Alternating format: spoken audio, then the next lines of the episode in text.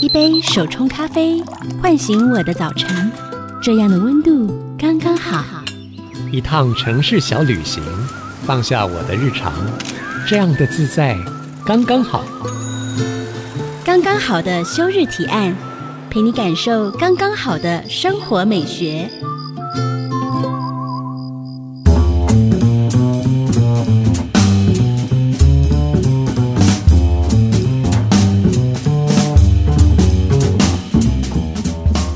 收听的是 IC 之音竹科广播，刚刚好的休日提案，我是主持人邱一轩。如果有收听 Podcast 的听众朋友呢，你应该有注意到，我们每段节目之间有许多听众提供各式各样的休日提案，可以听到不同的生活风格。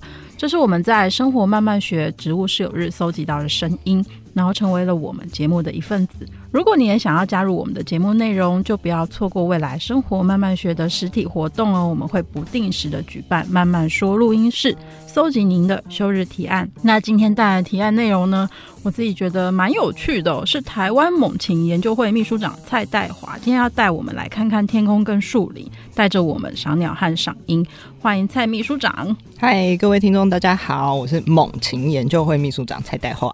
代华，你刚刚有说一件很很有趣的事情，就是哎、嗯，曾经有人写信给你，嗯，然后上面写猛兽研究会，然后我说这样，我就在办公室大笑，我想说哦，这样子我以后出去介绍就是哦，我是猛兽研究会秘书长，哦，听起来很有那个记忆点。猛禽跟猛兽它在哪里呢？哎，超长了。好，猛禽的禽其实就是鸟禽，鸟类的意思。那猛兽的话就是四只脚的动物，所以我们主要的范畴的话，就是还是两只脚的比较。凶猛的鸟类，但是这些凶猛的鸟类，其实它转过头来变正面的时候，它其实很可爱、很萌。转过头来变正面是什么时候？就是他正面看着你的时候，你知道，脸书上面有个社团叫做“正面鸟贴图区”，大家可以搜寻一下。就是很多正面的鸟类看起来都很好呆。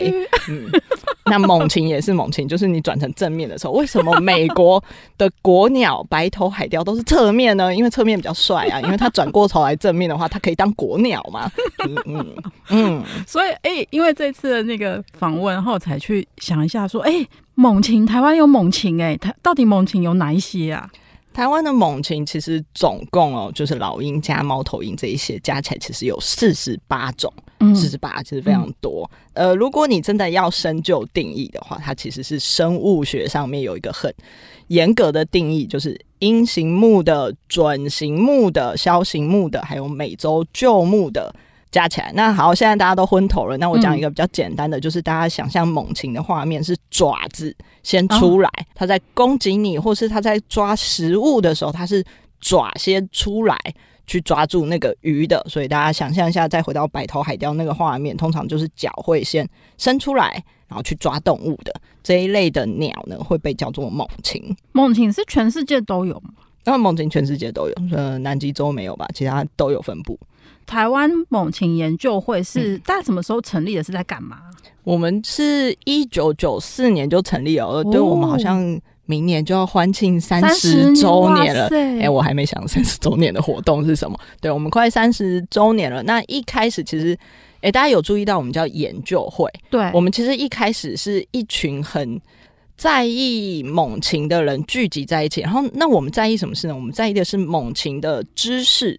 就是到底台湾有几种，哪些地方有？嗯，这些鸟有什么特别的习性？嗯，那它有没有什么危急的地方？所以我们其实是一群很喜欢看鸟的人，嗯，看猛禽的人聚在一起。那这些人呢，大部分的时间都在各个山头上面去看，说，哎，这个地方有没有猛禽？所以其实一开始这个会呢，我们其实蛮算是蛮孤僻的吧，就是因为大家都在山头上面，然后大家都。喜欢研究猛禽，然后其实不是很喜欢跟人有什么互动，你知道，就是在山上然后坐着，所以你以后去山上，然后看到有一个人一直站在山头，然后拿着望远镜。那那个可能十之八九就是我们会里面的人，而且会觉得旁边的人太吵，我们就不好说啦，你 就不好说，会影响我们观察猛禽。嗯，还好啦，就是偶尔还是可以聊聊天的这样。哦，嗯、那戴华你的工作是什么？在这个研究会里，这个会除了研究猛禽之外，其实我们还要做很多事情，就是有些猛禽它有危机。嗯，那有危机的时候，我们可能需要告诉大家这些状况，所以有所谓的教育推广的事物，嗯，告诉大家说，哎、欸，猛禽是什么啊？它在台湾的状况好或不好啊？所以我们除了研究，然后还有教育推广，再来是我们从二零一七年有成立猛禽救伤站，嗯，就是北部大家收到一些野生的呃受伤的猛禽的话，是可以往我们这边送的。对、嗯，我们是聘任专任的兽医师，嗯，然后可以医疗这些猛禽。那好了之后呢，我们会把它放出去，嗯，所以去让它回到野外去。所以我们总共有三大工作的项目，就是研究，然后教育推广跟救伤。可是，那你自己当初是什么样的背景会进入这个领域啊？其实我是昆虫系毕业，我是研究昆虫的，然后再来以前是做实验室做分身的，所以现在就是从昆虫一路爬爬爬爬到是吃昆虫的鸟。哎、欸，有些猛禽会吃昆虫，就是大家知道的领角鸮，它会吃蟑螂，嗯，对，它会吃昆虫。所以我从昆虫系里面，然后走到了一个比较高阶的消费者。第一次接触到赏鹰或是赏鸟是什么时候？你记得吗？我第一次接触到赏鹰。可能二零一零那个前后吧，是什么样的状况下？什么样的状况哦？嗯，有人带你去吗？还是好像就看到猛禽研究会的前辈在 po 一些嗓音的事情，然后我就哎、哦欸、觉得好像蛮有趣的，而且看老鹰最大的好处是什么？大家知道吗？因为老鹰很大只，你不会看不到，所以基本上你没什么装备的时候，你也可以跟着人家瞎起哄，你知道吗？你就站在，你就站在那边，然后人家跟你说：“哦，那一边有一只大只的，那边有一只。”基本上你没有什么装备，你也可以看得很开心，而且不用移动。你知道，看小鸟你要在森林里面，然后再穿梭，然后看那个在森林里面就就就就就就就就就，然后你看到窜来窜去，然后你不知道这是什么东西。嗯，嗯，但看猛禽不会，你只要仰望着天空。然后晒着太阳，然后你就看着大致的在那边盘，就心里面就会觉得很舒服，哦，而且你不用移动，嗯，因为看猛禽基本上我们就是固守一个山头或者是一个辽阔的地方，嗯，然后你高兴你要站多久，你就等那个鹰飞出来给你看就好，你不需要不太需要追逐，它不用很耗能，嗯。的一个很入门的一个亲近自然的方法。嗯，所以你那时候看到前辈在贴的时候，然后你怎么样？就真的走出户外，开始去赏猛禽。走出户外这件事还还蛮简单的，嗯、就车骑着，然后去那个定点跟大家汇合就好了。就可能说哦，现在有什么活动？就这么简单啊？对，各位大家就这么简单。我们现在还是有类似的活动，大家记得报名参加这样。我看到粉丝专业上面有宣传下半年有活动，哎，对，赏樱去哦，真的就是大家就是两手空空来，然后带着水啊，带着点心什么饮料的就可以来这样。嗯，今天带来这个休日提案啊，你自己觉得观赏猛禽最迷人的地方是什么？为什么推荐大家尝试？我自己很喜欢看到很大只的鸟，鹰啊，或是雕这种在天空上面盘旋，它也没拍翅膀，它也没干嘛，它就是。在空中这样子滑过去，或是在你的眼前这样子山谷之间盘，嗯，我在看到那个的瞬间的时候，我都会觉得啊，心里觉得很很开心、很安慰，或者是也获得一种平静。嗯，就是你知道这个山谷里面还有这么样大型的生物存活，嗯，然后它活得好好的。那当然，在我们可能学一些生态学的概念里面，你看到一种高阶掠食者在这边生活，你就知道说，其实下面有很多很多你看不到的小生物，也都在山谷里面。所以我就觉得，哎，这里的生态是很丰富、很丰富的哈，很蓬勃发展的。然后基本上我可能不太需要担心这一块地方，因为有鹰的守护，嗯，所以它会是一个。哎、欸，你随时来，然后都我都可以看得到小动物，然后它也都在我旁边跑来跑去，这样子很亲近，然后我可以很放松，这样。嗯，而且好像你看着它飞的时候，你也觉得自己好像也在飞的那种感觉。对对对，然后其实老实说来，有时候真的也没有想很多，就是看到它这样出来，然后我就觉得好美哦，真的，很很美丽、很亲近的那一瞬间，这样。嗯，那下一段我们就来继续请教戴华。更多，比如说赏鸟或赏鹰的诀窍，或是要注意的什么地方吗？嗯、我们休息一下，稍后回来。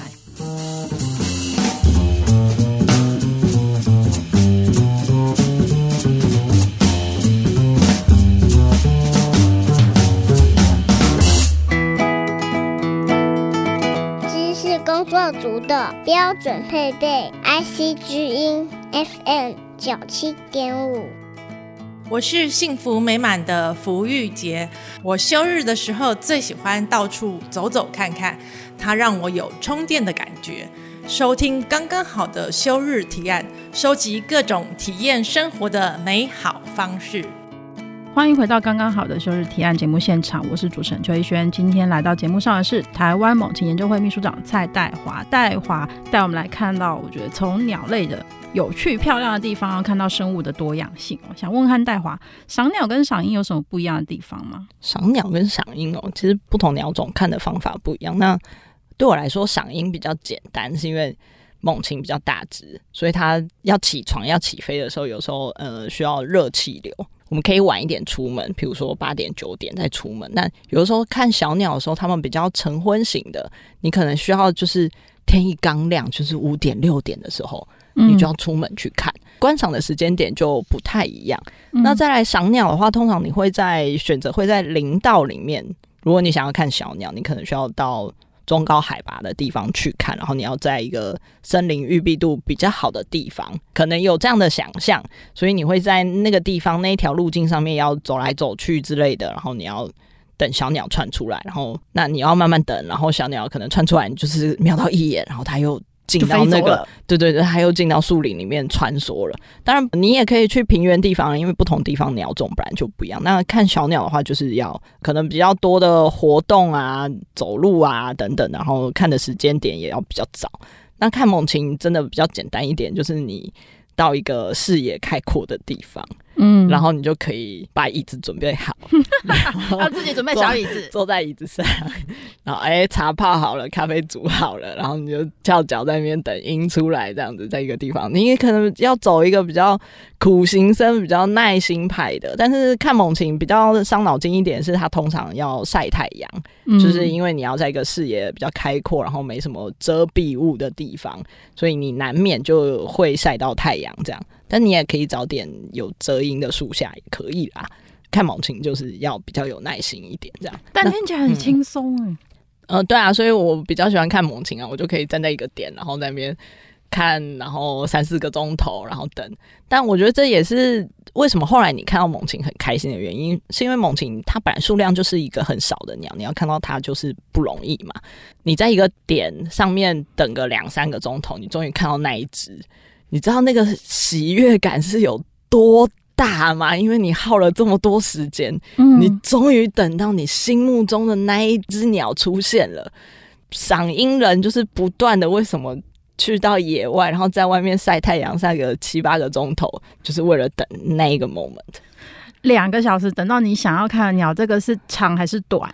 很短，算快的了。算快，我们可能有的时候运气真的很不好，可能两三天才会等到那一只。天哪！嗯，那这样子，台湾到底算猛禽是生物比较多的，还是比较少？台湾我觉得算好看到的，因为台湾真的各种的地形地貌，它在一个很短的距离里面，你就可以，你很快就可以上山下海啦。嗯，所以你要看到这些猛禽，其实我觉得比。国外真的都简单多了。嗯，那你刚刚有提到，就是他们在盘旋的时候，嗯、他们盘旋的时候，他们是在干嘛？他们在盘旋的时候，当然其实有很多种状况。也有一种就是大家可能比较理解的是，他可能为了找食物，他在盘，然后他在搜寻。那当然也有一些就是。你知道人吃饱了总是要运动的，那他们也是一样，就是诶、欸，飞行对他们来说也是个运动，所以他在盘旋的时候也是哦，就是东看看西看看，打发时间的这种状况也还是有的。那也有一些就是呃，他可能在迁徙，他他就是要从 A 点飞到 B 点，他没有办法，他就是。季节告诉他他要飞，嗯、所以他就是得在空中从 A 点到 B 点，所以各种的情境上面也有，嗯、当然也有什么呃，为了争地盘的、啊，因为哦，我固守这个山头，繁殖季到了，我现在飞起来就是我要宣示这个领地是我的，嗯，就是所以各种情境也都有，嗯。嗯代华，你刚刚提到说赏鹰要有耐心之外，还有没有什么其他可以看到你想要看的鸟的成功率的提高方法？可能要先了解一下，就是你想看的那种鸟，它喜欢什么样的环境？嗯，像有些鸟语音好了，它需要一个比较深水域的地方，所以你去水库、嗯、湖泊、嗯、这种地方，你就比较容易看到语音。嗯，那有些鸟它是旷野型的，它喜欢在平原地方出现，嗯、所以你可以去到哎、欸，像是关渡平原这种，嗯、或是田里面什么比较大的田区，你有可能看到像是黑翅鸢啊、泽狂啊，或者是红隼这一类的鸟。嗯、那有些鸟它就是很喜欢原始林相，像是雄鹰。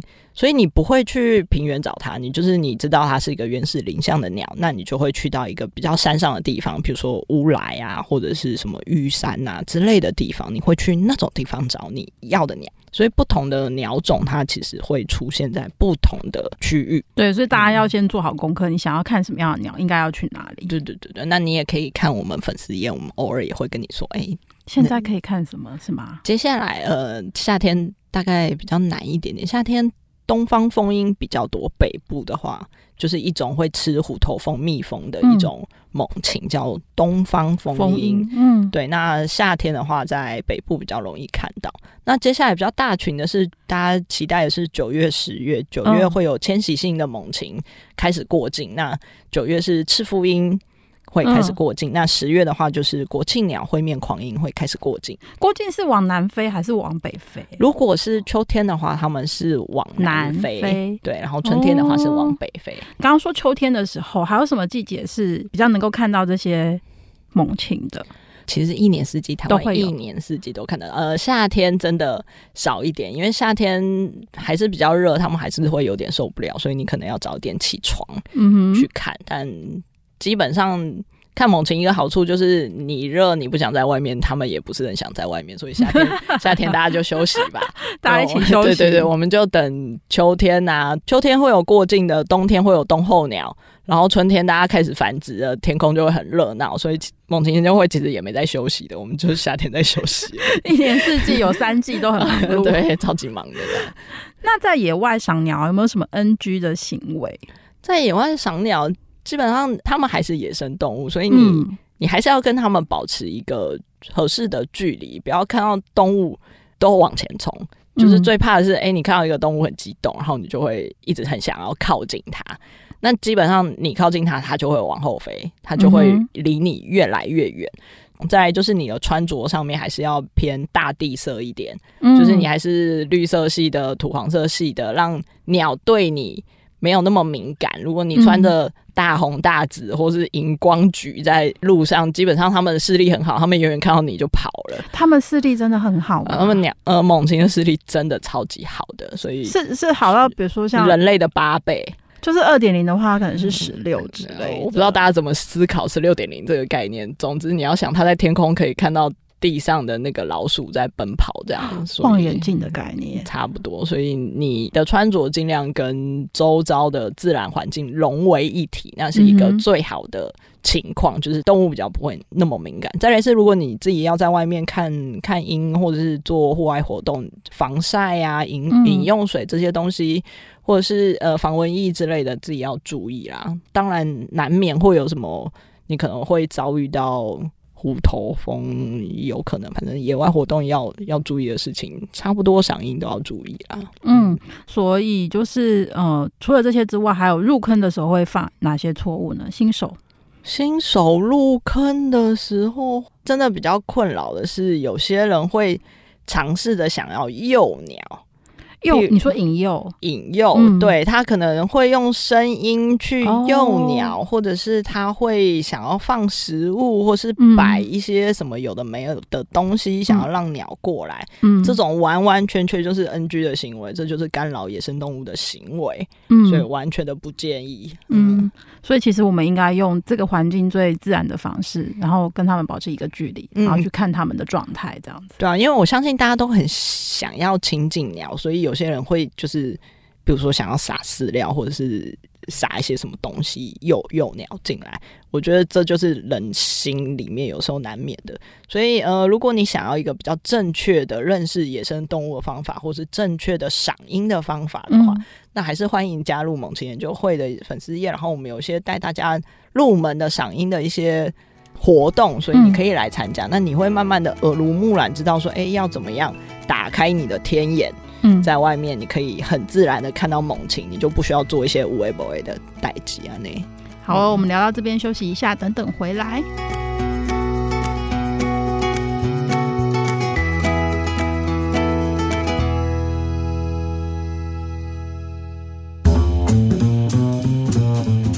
全球华人的心灵故乡，IC 之音广播电台 FM 九七点五。我是台北的查理，在咖啡厅阅读、观察路人，是我休日时光充电的方法。试试看吧，或许你会喜欢。收听刚刚好的休日提案，搜集各种体验生活的美好方式。欢迎回到刚刚好的休日提案节目现场。现在在我旁边的是台湾猛禽研究会的秘书长蔡代华。代华，我想问一下，就是你自己出门去看呃像那些猛禽的时候，你会带哪些东西？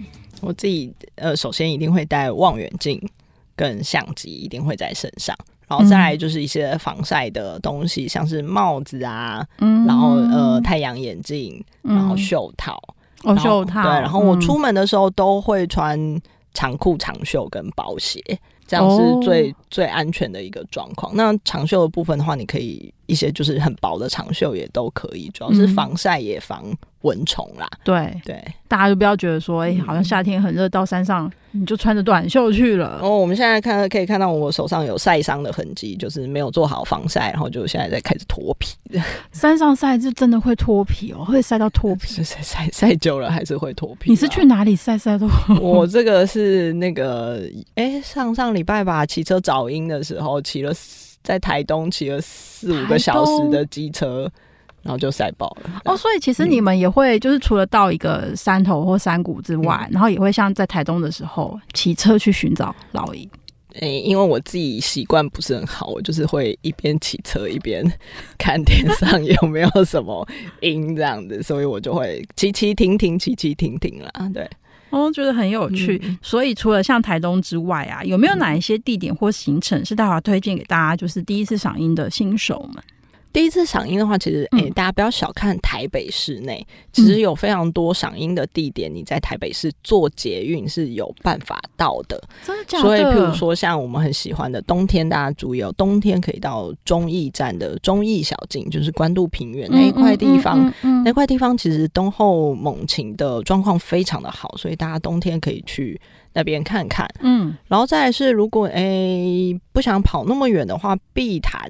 碧潭也不错，嗯，碧潭也可以看着黑鸢这样子飞来飞去、跑来跑去的。也是冬天吗？呃，黑鸢的话，就一年四季都可以。哦，好，嗯，真的没有问题的。然后再来还有一个有趣的地点叫做大安森林公园。嗯哼，大安森林公园里面呢，有最近我们很红的一种叫做都市猛禽的，叫做凤头苍蝇。它其实，在大安森林公园里面有蛮稳定的繁殖的，嗯，繁殖的一对。那它在下半年这段时间呢，会有其他地方出生的幼鸟会跑来这边玩，嗯、所以你其实有机会在大安森林公园里面就看到凤头苍鹰在那边跑来跑去。哇，我没想到台北市就可以有这么多嗯可以看赏鹰的景点。嗯、那还有什么？比如说中部或南部啊，其他或是你们自己其实也有在带大家进入呃观赏猛禽这个活动，对不对？嗯。对，我们在每一个月的第三个礼拜六或礼拜天啦，有时候六补课的话时候会转成礼拜天。嗯，那我们其实会有一个活动叫做 Open Wing 赏樱去，那就是会带着大家就是去某一个地方，然后去看猛禽。嗯、那因为每个月的地点都不一样，嗯，所以大家可以到猛禽研究会的官网或是我们的脸书上面，其实我们每个月的一号都会。公布说，哎、欸，我们要去哪边赏鹰？嗯、那大家的话就可以就是评估一下地点啊、交通啊等等的，然后来到这边跟我们一起走一段路。那你没有望远镜也没有关系，就是我们其实现场会有几只可以免费让大家借用。嗯，所以如果你早点来的话，是有机会可以，哎、欸，你也有一个望远镜可以体验一下。那整个活动都蛮轻松的，你不用事先报名。然后你如果中途其实有什么事情的话，跟我们打一声招呼，你也可以先离开。嗯，所以就是这么的。球的一个活动，这样，所以时程上大概会会多久的时间呢？通常就是两到三个小时，看现场的音况。就是如果音况很好的话，大家舍不得走，我们就会一路看看看看看，看到没有音。然后如果呃天气真的太差，我们也是会找天解散这样。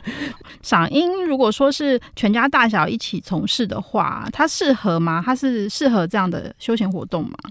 它其实主要还是受限于地点啊。如果像是大安森林公园这种地方的话，嗯、其实全家大小其实都还蛮蛮适合去的。嗯、那一些台北的郊区啊，像刚刚说的关渡平原这种地方的话，嗯、其实也还都还可以，没有什么一定要全部人都拉到一个什么没有讯号的山上之类的，是是倒倒是不用啦，对啊。我觉得大安森林公园很棒哎！你看，如果小孩又可以去野餐，然后野餐完之余，你遛遛宠物之余，你可以抬头看看天空。对对对，你就看那个树林之间啊，或者是那个有时候小菜鸟就是抓东西就会停在那个草地上面，就会看到一只鹰，然后站在草地上面发呆，这样这么有趣。嗯、那呃，除了像这些猛禽之外啊，其实我自己在路上也会常常看，比如说骑楼就有很多燕子，嗯，对。有时候在树林间，就是我们家那个，就是呃公园里头的树林间，会看到那个绿绣眼，就是会有一些，好像在都市里面会有一些常看到的鸟。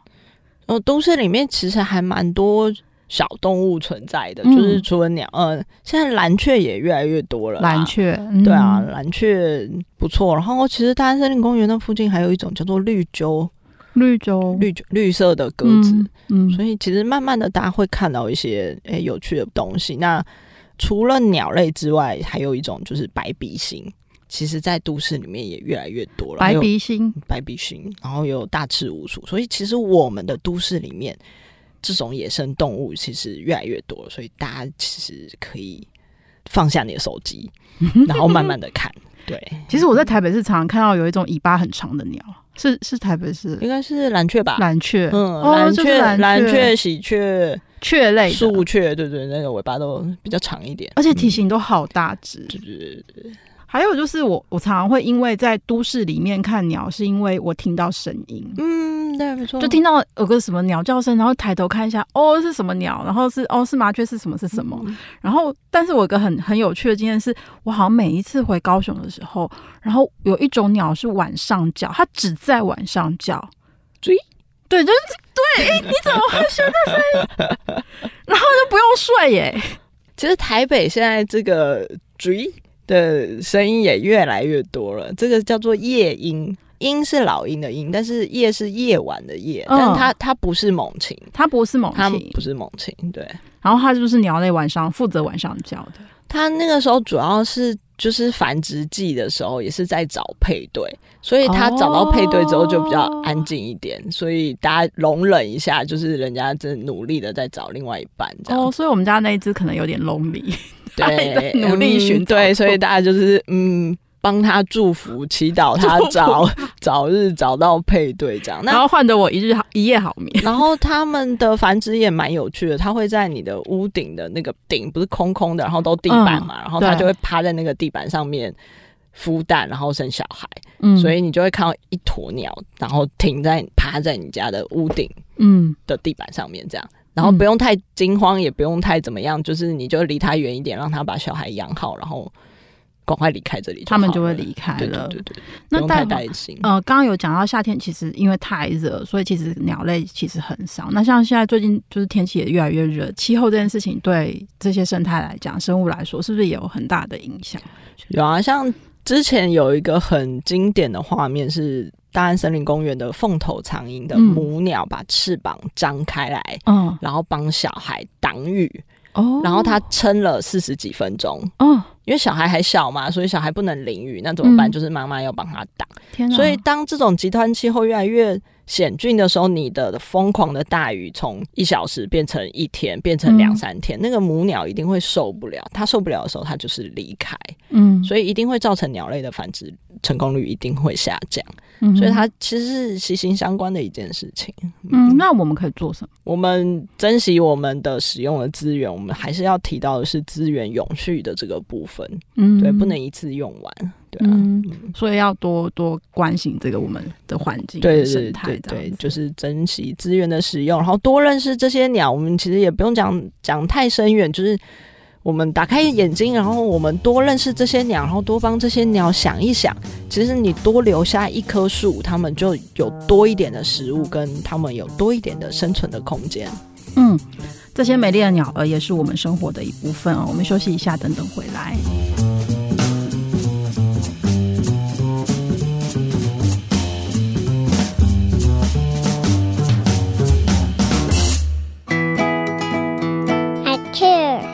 Change, I change, IC 之音 FM 九七点五。我是白天也要起床的猫头鹰，在巷子里的咖啡厅喝杯水，看着书，看着路过的人群，是我休日时光充电的方法。不知道休日能做什么吗？请继续收听刚刚好的休日提案。欢迎回到刚刚好的休日提案节目现场。今天在我们旁边的是台湾猛禽研究会秘书长蔡代华。代华，我们刚刚有聊到那个有趣的夜莺，嗯、接下来要 cue 你，还有什么声音是识别度很高的？我们先重复一下那个夜莺的叫声好了，就是那个“追”。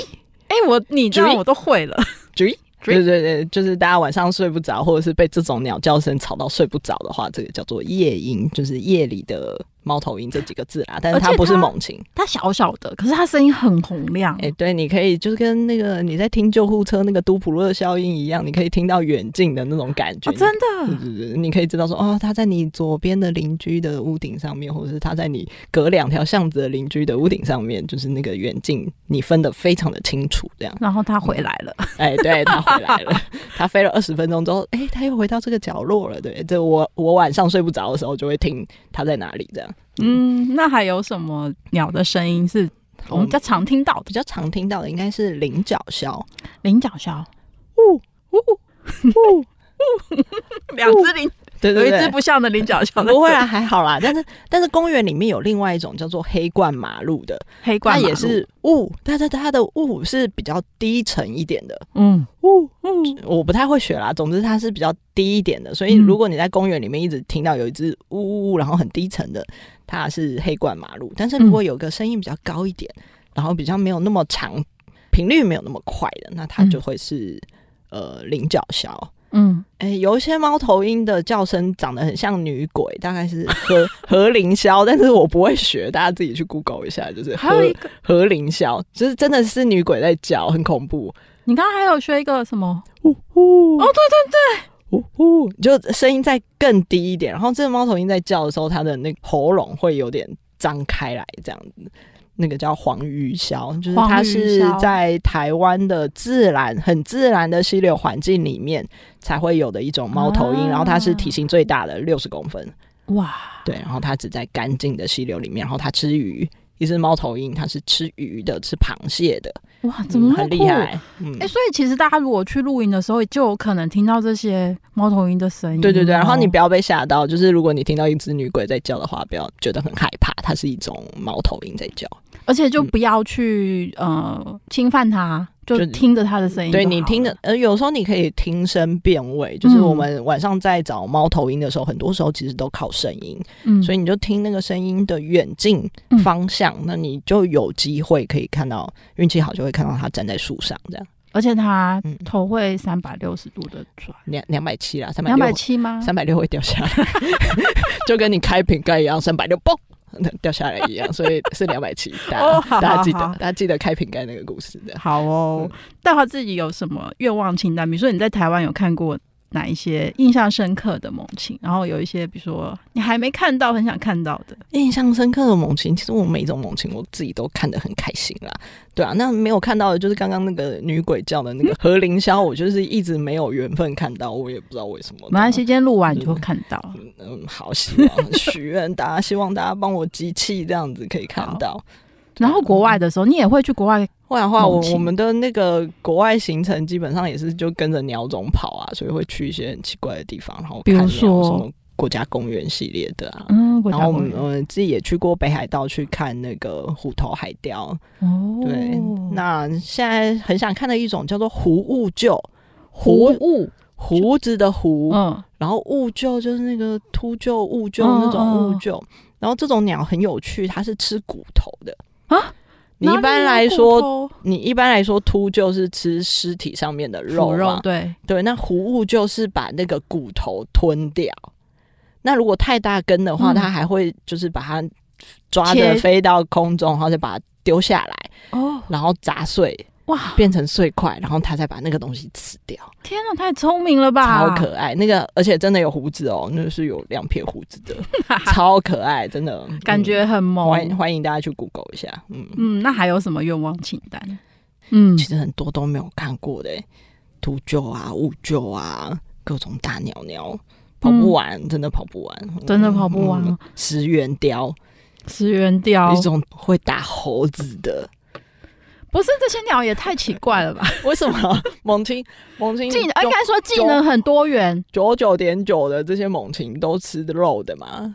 对，技能菜都太多元了吧？有吃鱼的，嗯、吃螃蟹的，然后打猴子的，吃骨头的，吃尸体的。啊，当然也有些，我们还是要回归一下，我们还是有吃昆虫的，然后吃哺乳类小老鼠的，这些其实各种各式的样都有。哦，也有吃蜜蜂的，刚刚有介绍过这样。哇，真的太有趣了！真的是你今天来，我才知道原来猛禽这么有趣，大千世界啊，大千世界。嗯、那猛禽研究会后续还有什么目标跟想要做的事情吗？目标讲的比较深远一点，说真的，台湾四十几种，我们真的还有很多要努力的空间，还有很多研究都没有做，然后或者是哎、欸，以前做的有些漏掉，譬如说我们像在做一些追踪的计划，猛禽的追踪计划上面，哎、欸，以前有些资料可能。呃，科技的关系没有收的这么好，那未来也是很希望说，哎、欸，可以继续在追踪这些鸟，所以大家到我们官网上面可以，哎、欸，看一下，像是我们有做过灰面狂鹰的。呃，卫星发报器的追踪是那个海角几号的？对对对对对，因为当年那个海角七号很有名，所以这一批鸟都叫什么海角一号、二号、三号、四号。然后我记得好像还有一只就是都没有看到这样。对，就是呃，他们其实跨海这件事情，迁徙猛禽跨海其实风险很大，嗯、所以有时候哎、欸、出去就是会落海。嗯，那它落海了，发报器也就落海了，这样。嗯，对。记录的目的是什么啊？嗯、其实记录的目的一是我们会想要知道说这些鸟。它到底从哪里来？嗯，又去了哪里？这这些资讯得先掌握。嗯，那如果这些鸟以后我们看到族群量下降，嗯、我们在台湾怎么数都数不到，或者是或者是越数越少的时候，我们就要开始考虑说，它是不是在繁殖地有问题，还是在渡冬地有问题，嗯、还是说它的迁徙路线改了？它其实族群没有问题，它只是诶、欸、可能不知道什么原因不飞台湾。嗯哼，那不飞台湾就要去开始思考说是。环境的关系不飞台湾，还是台湾的环境资源上面不符合他们的需求？对，被破坏了，他不要来，嗯、所以这个问题就会就会非常的大。嗯，那也就是千禧猛禽在研究上面其实非常困难要做到的这件事。而且我觉得你听你这样讲，我觉得某种程度观察他们，其实是回到我们的环境当下。其实我们自己对环境做了什么改变，我们没有意识到。可是透过他们的状况，我们可以更理解，其实我们应该朝什么方向去努力。因为不管是人也好，动物也好，其实我们都是共存在这个环境里面。嗯嗯嗯、所以有的时候，当然人会用一些科技的方式去去修补、去弥补，但是。有时候你真的不知道，就是你你没有注意到的时候，你就破坏了环境。那你会首先就会看到这些鸟消失，对，这些鸟数量下降，对。那我们当我们看到这件事，尤其是像我们有在做研究或者长期观察的时候，这些资料累积下来，你就会发现，哎、欸、哎、欸，奇怪，以前这个地方老是有这些鸟，然后现在越来越少，没有了。那我们就要开始警觉，说，哎、欸，环境是不是出了什么问题？嗯嗯嗯。那研究会呃，接下来还会带大家去看什么样的活动呢？十月的时候，九月十。月的时候会在垦丁的领消亭那边会有赏鹰的活，嗯、呃，会有数鹰，我们要做调查。数鹰就数鹰真的去数，我们一年通过了几只赤腹鹰，哦、或一年通过了几只灰面狂鹰，是真的有调查人员站在那个亭上数的。哦、那那个亭上也是一个非常好的赏鹰点，所以我们大概十月的时候会在。呃，垦丁那边会有一个举办一个灰面狂鹰季迁徙猛禽的一个高峰会，嗯，哦，这个会当然比较难一点，但也欢迎大家，就是哎、欸，这个会议期间可以来垦丁国家公园来走一走，嗯、或者是哎、欸，你有机会的话可以上凌霄亭去，然后去看那个大量的鹰盒、嗯，鹰球、鹰柱从你头上通过，我觉得真的。人一生一定要看，真的。看过一次那个鹰河的盛况。所以你想要知道说，哎、欸，什么时候鹰盒会出来，或者是鸟开始变大群了，一定要锁定台湾猛禽研究会的脸书粉丝页，你就可以哎、欸、掌握一些过境猛禽的讯息。那你可以安排你的旅游行程，对，然后到垦丁来体会一下，说那个头上满满都是灰面狂鹰通过的那个震撼、啊、震撼感。你刚刚说鹰盒、嗯、到底理论上它是多少只？理论上统计过，我们哦，一天可以上万只是没有问题的哦，天啊，上万只的，哦，上千上万只是没有问题的，对。但是你要 timing 自己要抓一下，不是每天啦，就是会出现。真的就一年就这样一期一会而已了。对，我们会叫这个叫一期一会，所以我们就会很开心的跟他说：“哦，明年再见，下次再见。”这样，嗯，哦，太感动了，嗯、好，立马报名。那戴华自己除了赏樱跟猛禽之外，平常休日会让你自己会做什么？会让你感觉到放松？看猛禽是当工作了吗？当然还是会切啦。所以，呃，另外一个我自己也蛮喜欢骑车的，呃，摩托车或者是自行车，我自己也蛮喜欢的，所以我会。嗯有种行程，我自己的行程就是骑着车，对，去找音，找音，因为其实还是去找，还是去找音，那个眼睛就是不会放下来。其实很多时候，呃，为什么可以跟大家说，哎、欸，这里音况不错？那就是有人要去找到这个地方，嗯，所以我自己很喜欢做一件，就是找属于我自己的赏音点，嗯，我不喜欢跟人家重复，然后我也希望说，哎、欸，我可以开拓很多很多不知道的地方。哦，原来这里也有猛禽，嗯，就把台湾的那个所有所有的林道啊、小径啊，通通都点满，这样子啊，嗯，真的很棒，呃，这是也是一个记录。不知不觉，这好像也是调查的一部分，所以我就会去一些很奇怪的道路，没什么人说，哎、这里可能。环境看起来还不错啊，但是它不是一个有名的音点，我就会想说去看看、读读看，说我对这个音了不了解。我觉得这里你会出现，我就要去读读看，这样大概就是这种感觉。读到了呢，读到了就是我赚到了，就哎，我的眼光不错，这样子对，真的 catch 得很好，这样。如果今天对赏音跟我们今天话题有兴趣的话，可以去哪里找到你呢？岱华可以去哪里找到我？林道之间哦，没有了。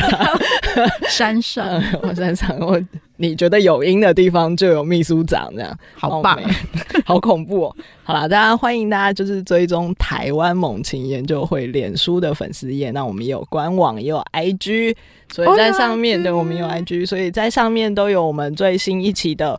活动或者是商品行销，或者是点点点之类的，大家可以在上面看到非常多有趣的东西。然后我们也很认真的在写猛禽相关的科普文章。嗯，对，我们有图文并茂的，还有漫画，我觉得很棒，嗯，真的让我们重新就是去认识这些猛禽跟台湾的鸟类。对，所以大家觉得有兴趣的话，也可以就是觉得哎，欸，还写的还不错，就帮我们多多分享，多多按赞，然后鼓励一下我们这样子。好哦，谢谢大华今天来玩精彩的分享，感谢你耶！Yeah, 谢谢主持人的邀请，大家记得有机会来跟我们一起赏樱。然后，如果是听这一集的伙伴们有去赏樱的话，记得跟我打个招呼，这样。谢谢大华，谢谢。